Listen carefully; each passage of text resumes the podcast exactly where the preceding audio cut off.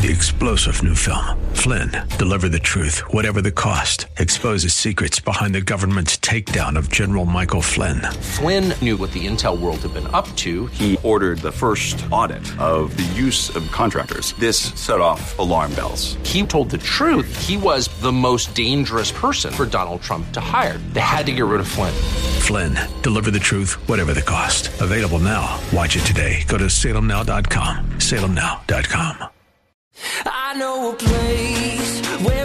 This is Crosswalk Colorado Springs, a local community faith program from 100.7 The Word. we're going. Welcome to Crosswalk Colorado Springs. This is Pastor Eric Cartier. Hope that you're doing well. Thank you so much uh, for joining me. I'm the local pastor here in the community at Rocky Mountain Calvary, and it's my joy to host Crosswalk Colorado Springs. We're focused on southern Colorado and just love uh, being able to pastor here in the city and just be here on the radio. So today I wanted to share with you uh, some thoughts that I had out of Luke chapter uh, 14. I've been teaching through the Gospel of Luke and came into this section in Luke 14 where Jesus talks about taking the lowly place. And the question really for us is are we going to be humbled or are we going to be exalted? Uh, Jesus says, For whoever exalts himself will be humbled, and he who humbles himself will be exalted. I don't know about you, but sometimes when we talk about pride and we talk about humility, it can be hard to really quantify well, what is pride and what is uh, humility? And so today we're really going to get into the practical aspects of both what does pride look like, but also what does uh, humility look like. What caused Jesus uh, to say these statements uh, was he was watching people come in to a feast and they were taking the best seats. And as they took the best seats, it wasn't just about so they could see really well, but it was social status that they wanted to be recognized. So let's read this parable and then we'll talk more about pride and humility. So this is Luke 14, verse 7. So he told a parable to those who were invited. When he noted how they chose the best places, saying to them, When you're invited by anyone to a wedding feast, do not sit down in the best places, lest one more honorable than you be invited by him. And he who invited you and him who came and say to you, Give place to this man, and then you begin with shame to take the lowest place. But when you're invited, go and sit down in the lowest place, so that when he who invited you comes, he may say to you, Friend, go up higher. Then you will have glory in the presence of those who sit at the table with you. For whoever exalts himself will be humbled, and he who humbles himself will be exalted. So Jesus is talking, yes, about taking the lowly seat when you come into a, a, feast. Don't assume the best position, but take a humble seat. And then you'll be honored. The one who's in charge of the feast will come to you and say, Hey, why don't you come and take a, a better seat? And he's definitely talking about that, uh, but he is referring to a way of life, uh, choosing the lowly place, choosing that position of uh, service. Let's take a little deeper look at verse 7. It says, So he told a parable to those who were invited when he noted how they chose the best places, saying uh, to them, It's in our nature to want to be seen, to want to be recognized, to want to be noticed, uh, whether it's at work or in our families. I know for me, if I do the dishes and clean the kitchen, I really do want to be noticed. I, I want members of the family to say, "Oh, Dad, thanks so much for cleaning the kitchen, babe. Thanks so much for doing uh, the dishes," and it really does reveal my motivation. I think social media has really shown us how much we long for recognition. Uh, if you're on social media and you make a post, do you go back to see how many people liked it? I, I think we all do. And the problem with wanting to be exalted is it really diminishes this desire to live for Christ and see Christ exalted. As soon as we start wanting to be exalted, the next thing that's going to come into play is wanting to compare uh, with each other. This whole idea of where you sit at the feast was really a comparison game. So, how do I rank in comparison to others. Well, I'm a little bit better than this person for this reason, or this person's a lot better than me for that reason. And Paul warned against this in 2 Corinthians 10. He says, For we dare not classify ourselves or compare ourselves with those who commend themselves, but they, measuring themselves by themselves and comparing themselves among themselves, are not wise. Now, that's a mouthful. Paul says a lot right there. But he's saying it's not wise for us to compare ourselves with uh, one another. Jesus' antidote or his instruction of how to be able to overcome this desire that we have in our sinful nature to be exalted is to take the lowly uh, position, to humble ourselves. And this word humble in verse 11, it says, For whoever exalts himself will be humbled, and he who humbles himself will be exalted. Humble means to put down, actually, literally means to, to make yourself low. Exalted is just the opposite, where you're lifting yourself up. So God says if you exalt yourself, you're going to be put low, you're going to be humbled. But if you humble yourself, then you're going to be exalted. So I want to spend a little bit of time unpacking this and well, what does this really mean to take the lowly position, to humble ourselves? What does pride look like in our lives? Let's take a look at James chapter 4, verses 6 through 10, because I think these verses really describe to us what it looks like to humble ourselves before the Lord. It says, But he gives more grace. Therefore, he says, God resists the proud, but gives grace to the humble. Therefore, submit to God, resist the devil, and he will flee from you. Draw near to God, and he will draw near to you. Cleanse your hands, you sinners, and purify your hearts, you double minded. Lament and mourn and weep. Let your laughter be turned to mourning and your joy to gloom. Humble yourself in the sight of the Lord, and he will lift you up. God resists the proud, but he gives grace uh, to uh, the humble. This is mentioned several times uh, in Scripture. It's mentioned by Peter, and it's also mentioned in the book of Proverbs. Think about one person that you don't want resisting you, and it's God. If there's one person I don't want resisting me, it's God. And what causes God to resist us is our pride. And the reason is because he knows the damage that pride will do in our lives.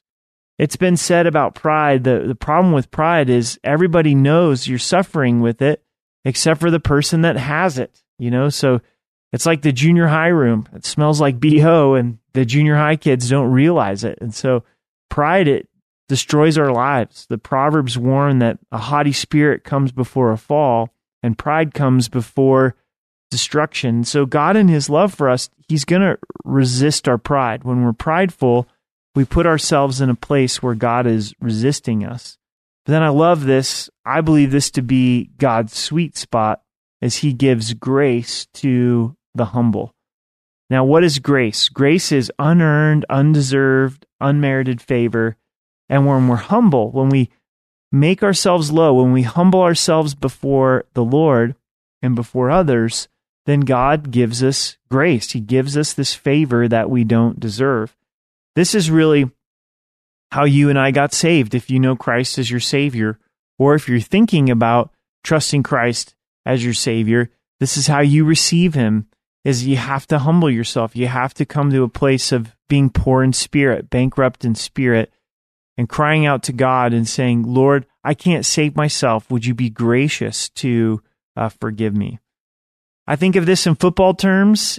You look at defensive linemen, just these Goliath of men, and you're an offensive lineman. Now, I'm tall and skinny. I would not want to go up against any defensive lineman in the NFL how much more so to try to have God uh, resist me? We're going to head to a break here in, in just a minute, and we're going to unpack the rest of James chapter 4 of, of what it really looks like to humble ourselves uh, before the Lord to where He'll give us grace. This is Crosswalk, Colorado Springs, with Pastor Eric Cartier. I pastor at Rocky Mountain Calvary. We have two locations one here in the heart of the city at Austin Bluffs and Academy, and then one out east in Ellicott.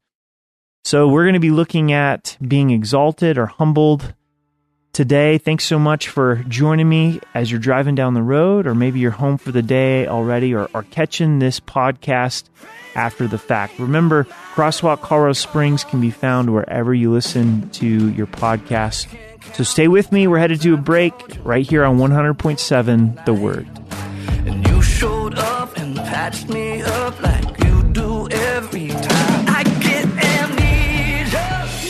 Crosswalk, Colorado Springs on 100.7. The Word. Welcome back to Crosswalk, Colorado Springs. This is Pastor Eric Cartier. Today we're going to be looking at humility versus pride, the parable that Jesus told in Luke chapter 14. James chapter 4 really shows us what it means to walk in humility and to humble ourselves uh, before the Lord. God resists the proud, but he gives grace to the humble. Therefore, submit to God, resist the devil, and he will flee from you. To humble ourselves before the Lord is to submit uh, to uh, the Lord. We have a Newfoundland as our dog. If you're not familiar with Newfoundlands, they're a large breed, they're beautiful dogs. It's our second Newfoundland. Our, our first Newfoundland lived to be 10 and had to have her put to sleep. And then we're now on our second Newfoundland. She's named Quinn. And what I've noticed with both of these dogs is you can tell when the dog decides to submit to you, when the dog comes underneath your leadership. And dogs are, are really smart. And I noticed that the Newfoundland with our kids, with our four kids, and, and Quinn really doesn't submit to the kids, doesn't come underneath their their leadership. But then I walk in the room and all of a sudden she is compliant. She's chosen to submit herself to me. I'm the the alpha in her world and humility says, God, you're going to be my al- my alpha. I'm going to submit uh, to you. And I found in my life some of the darkest and most difficult times is when I'm wrestling with the Lord, when I want to be my own authority, where I'm not coming underneath his leadership. But then real peace comes as I submit to him. And so humility first, it begins with submitting to the Lord. I just encourage you as you're listening, if you find yourself wrestling with the Lord in a particular area or an issue, submit to him. Come underneath his guidance. Let him lead you and direct you because it's a sign of humility. And so as we submit to the Lord, then we stand our ground against the enemy and he'll flee from you. Another sign of humility is to draw near to God. Draw near to God and he will draw near to you. This is one of the most amazing promises in the Bible that God would draw near to us. Think of this the creator of the universe, who spoke all things into existence, is longing for us to draw near to him. Now, this is an open invitation on God's part where he is willing uh, to draw near to us if, if we're willing to uh, draw near uh, to him. As we take God up on this offer to spend time in the Word, to spend time in prayer, in worship, being with God's people, then He's faithful to draw near to us right now, right where you're at, whatever you're going through. If you cry out to the Lord, He's going to draw near uh, to you. When I'm not drawing near to the Lord, I'm really expressing pride. Prayerlessness, the lack of prayer, really is an expression of pride, but to pray, to draw near to the Lord, is an expression of humility. Cleanse your hands, you sinners, purify your hearts, uh, you double minded. In this spirit of humility, called out to cleanse our hands, to, to confess our, our sin before the Lord. When we see this attitude over our sin, lament, mourn, and weep. Let your laughter be turned to mourning and your joy to gloom. You may not think that that would be in the scriptures, but it is. It is in the scriptures, and it's part of humbling ourselves uh, before the Lord is to take this position of I'm going to be broken over my sin. Confession really is beautiful. In 1 John 1 9, we're told if we confess our sin, He's faithful and he's just to forgive us of our sin and to cleanse us from all unrighteousness. And you may be saying, well, why would I confess sin if I'm already saved? If all my sin are forgiven? Well, we're confessing sin not to be saved, but for relationship. If you've ever sinned against somebody in one of your close relationships, you know that that relationship doesn't have the closeness because of that sin. And until that sin is confessed, until you ask for forgiveness, there's distance in the relationship. And God doesn't leave us or forsake us, but there is distance in our, relationship uh, with Him when there's unconfessed sin, and we want to keep short accounts uh, before the Lord. And the beautiful thing is, is that God then promises that He is going to give us not only forgiveness, but He's going to cleanse us from all unrighteousness. We have a family of six, and trash day for us is early Monday morning. And so Sunday evenings go through the whole house. Most Sunday evenings sometimes get get busy, but get go through the whole house and get every trash in the house and get it out into the trash cans, out to the curb. And I love trash day. We love love trash day. If you've ever missed a trash day, I think we've all been there where you don't get the trash out. Man, it's no no good uh, especially in the summer when the garage is hot. And we don't want to be in a place where we have sin festering in our hearts and our lives. We want to confess our sin to the Lord, and then He's faithful and just to forgive us of our sin and to cleanse us from all unrighteousness. I also enjoy cooking with cast iron pans, and they're great. Uh, really add wonderful flavor to the food and enjoy making scrambled eggs or over easy eggs uh, for, for breakfast. But if I don't clean that pan right away, man, those eggs, they just get nasty on, on the pan. And my heart's the same way. What is it in your life right now where the Holy Spirit is pleading with you? The Holy Spirit is reaching out to you saying, Hey, would you humble yourself? Would you put yourself in that lowly position before the Lord and confess sin and really weep and mourn over it? And here is James 4, verse 10 Humble yourself in the sight of the Lord, and he will lift you up. And so we have this amazing promise that as we do humble ourselves in the sight of the Lord, that he then is going to lift us up. So we're talking about pride, we're talking about humility. What does it look like to walk in pride? What does it look like to walk in humility? If you're just tuning in, Jesus tells a parable in Luke chapter 14 where people are coming into a feast and they're taking the best seats. And isn't that just like us? We want to be served. We want the the best seats. We want to be exalted. And Jesus says, "No, take take the lowly seat." And when we think about humility, humility really begins in humbling ourselves uh, before the Lord. We've got to get that relationship with the Lord right. And when we humble ourselves before Him, then He gives us grace. God resists the proud, but he gives grace to the humble. After the break, we're going to look at how do we humble ourselves in relationships with people. We've just looked at humbling ourselves before God, but what does it really look like to walk in humility with other people, to esteem others uh, better than ourselves? This is Crosswalk Colorado Springs uh, with Pastor Eric Cartier. Want to remind you that Crosswalk is Monday through Wednesday from 5 to 6 right here on 100.7 The Word. I'm a local pastor, enjoy pastoring at uh, Rocky Mountain Calvary. We're an expositional verse by verse church. Right now we're going through uh, the Gospel of Luke. Appreciate my friends here at 100.7 uh, The Word that has allowed me to come be on the air to share God's Word. A lot of times uh, we'll have interviews with guests, and I hope those are a blessing to you. And then a lot of times we will open up the airwaves for questions. And so please be thinking of questions as you're reading God's word, as you're listening to sermons on Sunday mornings or online and or current events. We'll also take a look at current events through a biblical perspective. So prepare some questions uh, for me and you can call in lots of days to bring your questions. Also you can text those in, but today I'm sharing with you about pride and humility, how God resists the proud, but he gives a grace to uh, the humble. James 4, verse 6 through 10 God resists the proud, but gives grace to the humble. Therefore, submit to God, resist the devil, and he will flee from you. Draw near to God, and he will draw near to you. Cleanse your hands, you sinners, and purify your hearts, you double minded.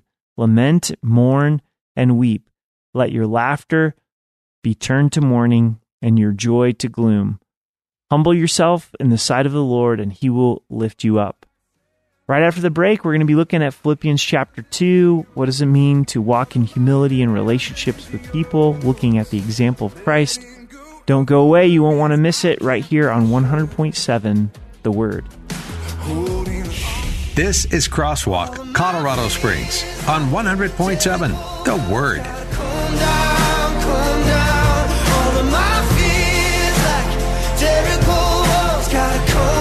Welcome back to Crosswalk, Colorado Springs. This is Pastor Eric Cartier. Thanks so much uh, for listening. Today, talking about pride and humility. What does it mean to walk in pride? What does it mean to walk in humility?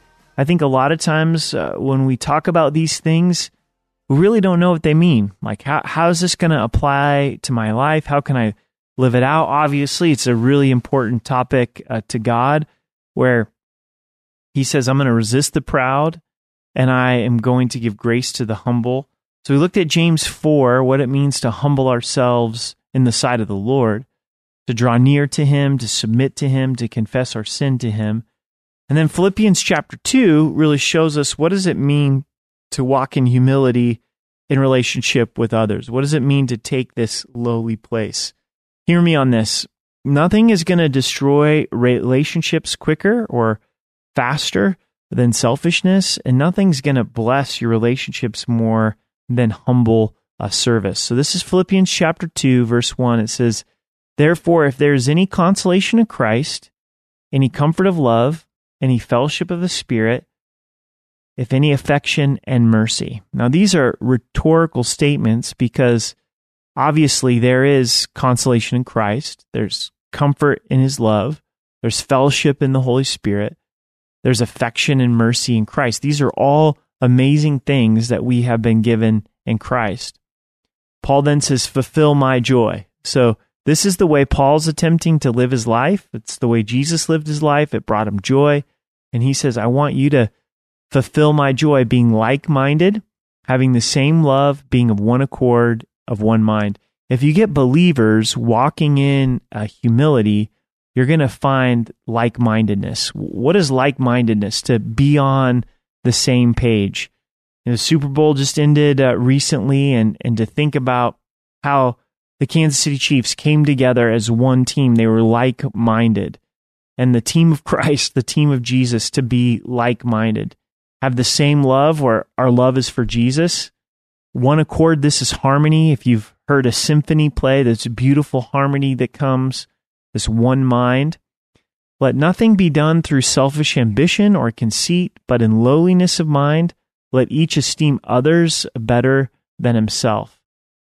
We don't want to do things with selfishness. We don't want to do these things with wanting to be exalted. And selfishness is so strong. I wake up every day apart from Christ and I'm thinking about myself. I'm thinking about Team Eric. But God wants us to have a lowly mind. And this is a humble mind. How do we think? How do we think towards God? How do we think towards others? And a mind of humility esteems others better than myself. So when I wake up in the morning, humility would say, well, what does my family need? What does my wife need? What do, what do my kids need? When you come together with believers, humility is like, what, are, what do these believers need in this room around me? Not what do I need, but what does someone else need at, at work? How can I serve and encourage and be a blessing. So we're literally going through the day thinking about how we can serve others instead of ourselves. And this takes a work of the Spirit because we tend to really uh, focus in uh, on ourselves. Let each of you look not only for his own interests, but also for the interests of others. So the scriptures don't condemn looking after your own interests. You need to care for yourself, make sure you, you sleep, make sure you're eating well, exercising, those type of things, but don't stop there. Don't look just at your own interests, but also the interests of others. Now, if you're like, I'm not signing up for this, stick with me because we've got the example of Christ. It says, Let this mind be in you, which was in also in Christ Jesus. This is the way Jesus went about living his life and thinking, Who can I serve and who can I bless? And we see several examples of that. Towards the end of Jesus' life, he washed the disciples' feet. This wasn't just one act of service, it's one moment in time, it's one portrait that we see. But Jesus lived a, a life of, of service. And we can kind of over spiritualize feet washing, but reality of it is, is this was a need. This was dirt roads, lots of disgusting things on the roads that I won't uh, go into, but you'd walk into someone's home and it would be the servant, the slave that would come and wash the feet. And Jesus came and washed the feet of the disciples. And he says, I've given you an example for you to follow. And the joy of Christ is given to us in this lowly uh, service. So this was the mindset of Jesus. He didn't come to be served, but he came to serve and give his life as a ransom for many. Who, being in the form of God, did not consider it robbery to be equal with God. So this is clearly stating that Jesus is God, and we know this from the scriptures. John 1 says, In the beginning was the Word, and the Word was God, and the Word was with God. Then down in verse 14 of John 1, it says, The Word became flesh and dwelt among us. So Jesus is clearly the Word, and the Word spoke all things into existence. So it's not robbery for Jesus to be equal with God because he is God. He's equal with the Father. But catch this, he made himself of no reputation, taking the form of a bondservant and coming in the likeness of men. When we think of humility, taking the lowly position, Jesus, he's in heaven. He's God. And he comes and is born in Bethlehem, this podunk town placed in a manger, dependent upon a teen mom.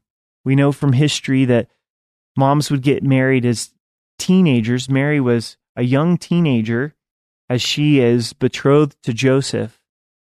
And Jesus entrusts his very being to Mary to take care of her. Placed in a manger, a feeding trough for animals. He came in the, the likeness of men. We really don't have any illustration to put this in perspective of the humility of Christ. I mean, we, we talk about, well, maybe you went to heaven for sake of illustration, if if God said, I want you to become a, a grasshopper. And once you're a grasshopper, they're not going to appreciate you being there and they're going to pull you apart, crucify you, and you're going to do that because of my love for grasshoppers. That doesn't even come close to the amount of humility where Christ came in the likeness of men in the form of a bondservant. Now, the word bondservant means slave by choice. So he chose to make himself a servant in obedience to uh, the Father. But the humility of Christ goes even further. And being found in appearance as a man, he humbled himself and became obedient to the point of death, even the death of the cross. So God becomes man, rejected by his family, rejected by his hometown, rejected by Israel.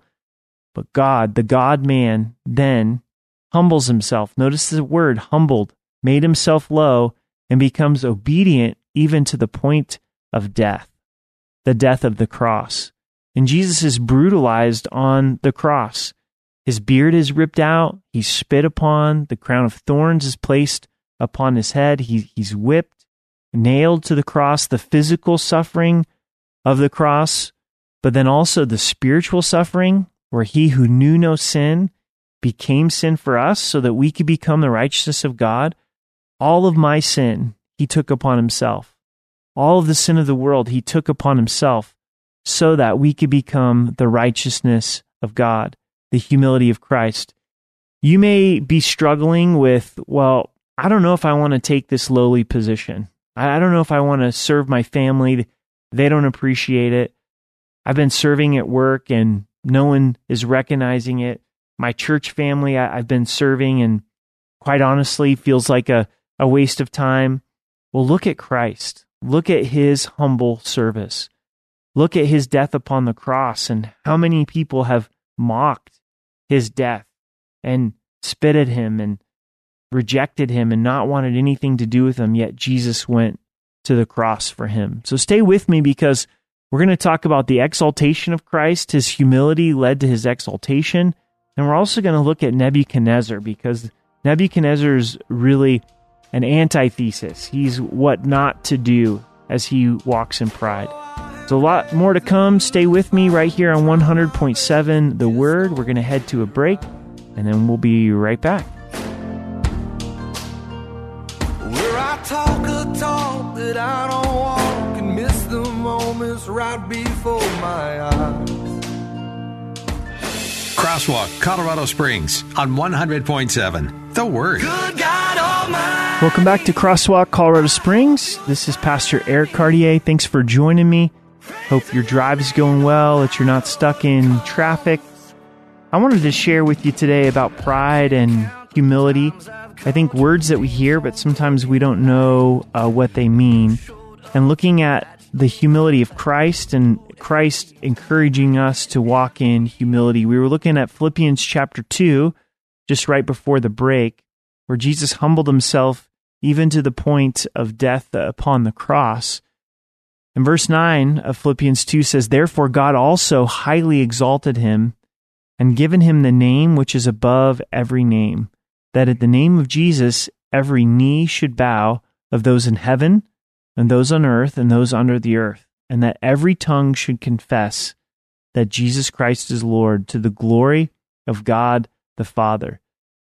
Because of Christ's humility, because of his sacrifice, the Father has exalted Jesus above every name, to where every person who's ever created will bow those in heaven, those on earth, those under the earth. Every tongue is going to confess that Jesus is Lord. The question is not whether or not people will confess Jesus as Christ, but will it be too late? Because we know the Bible teaches that we need to believe, repent and believe and confess Christ as our Savior in this lifetime. If you haven't received Christ, I would encourage you right now to, to trust Christ because there will be that moment in eternity where you will surrender to Christ, but at that time it'll be too late and be eternally separated uh, from the Lord. But this really shows the principle that Jesus is teaching in Luke chapter 14 that if we humble ourselves, we're going to be exalted. But if we exalt ourselves, uh, we will be humbled. Let's look at a bad example. Let's look at Nebuchadnezzar in the Old Testament in De- Deuteronomy chapter 4. Nebuchadnezzar is the most powerful man in the world. He's the leader of Babylon, and his heart gets filled with pride, and God humbles him. All this came upon King Nebuchadnezzar at the end of 12 months. He was walking about the royal palace of Babylon. The king spoke, saying, Is not this great Babylon that I have built for a royal dwelling by my mighty power and for the honor of my majesty? So he's walking about his palace, checking it out, and notice what he says Is not this great Babylon that I have built for a royal dwelling by my mighty power and the honor for my majesty. There's a lot of selfishness in there. There's a lot of exaltation of himself, not a lot of humility. We've talked about what humility looks like. Well, this is what pride does is pride gives credit to ourselves when we should be giving glory to God. Every blessing that has come into our life is from the Lord. And you might be saying, well, wait a second. I've worked really hard for this, but who has given you the ability to go to work. There's God given talents, our, our minds.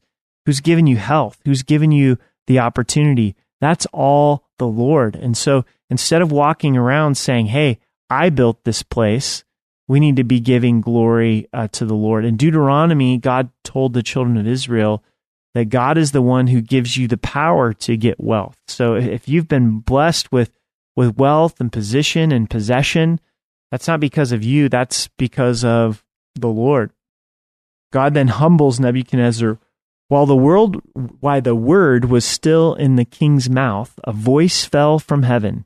King Nebuchadnezzar, to you it is spoken, the kingdom has departed from you.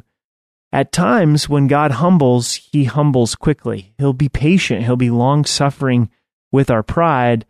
But when the humility comes, that, that humble pie can come very fast. It reminds me of Acts chapter 12, where Herod began to take the glory of God, and the people kept shouting, The voice of a God and not of a man.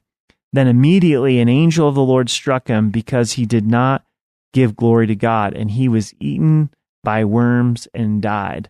Right in that moment, as he's taking glory, people are saying, This is the voice of God and not of a man. Herod didn't correct them, and he was eaten from worms from the inside out.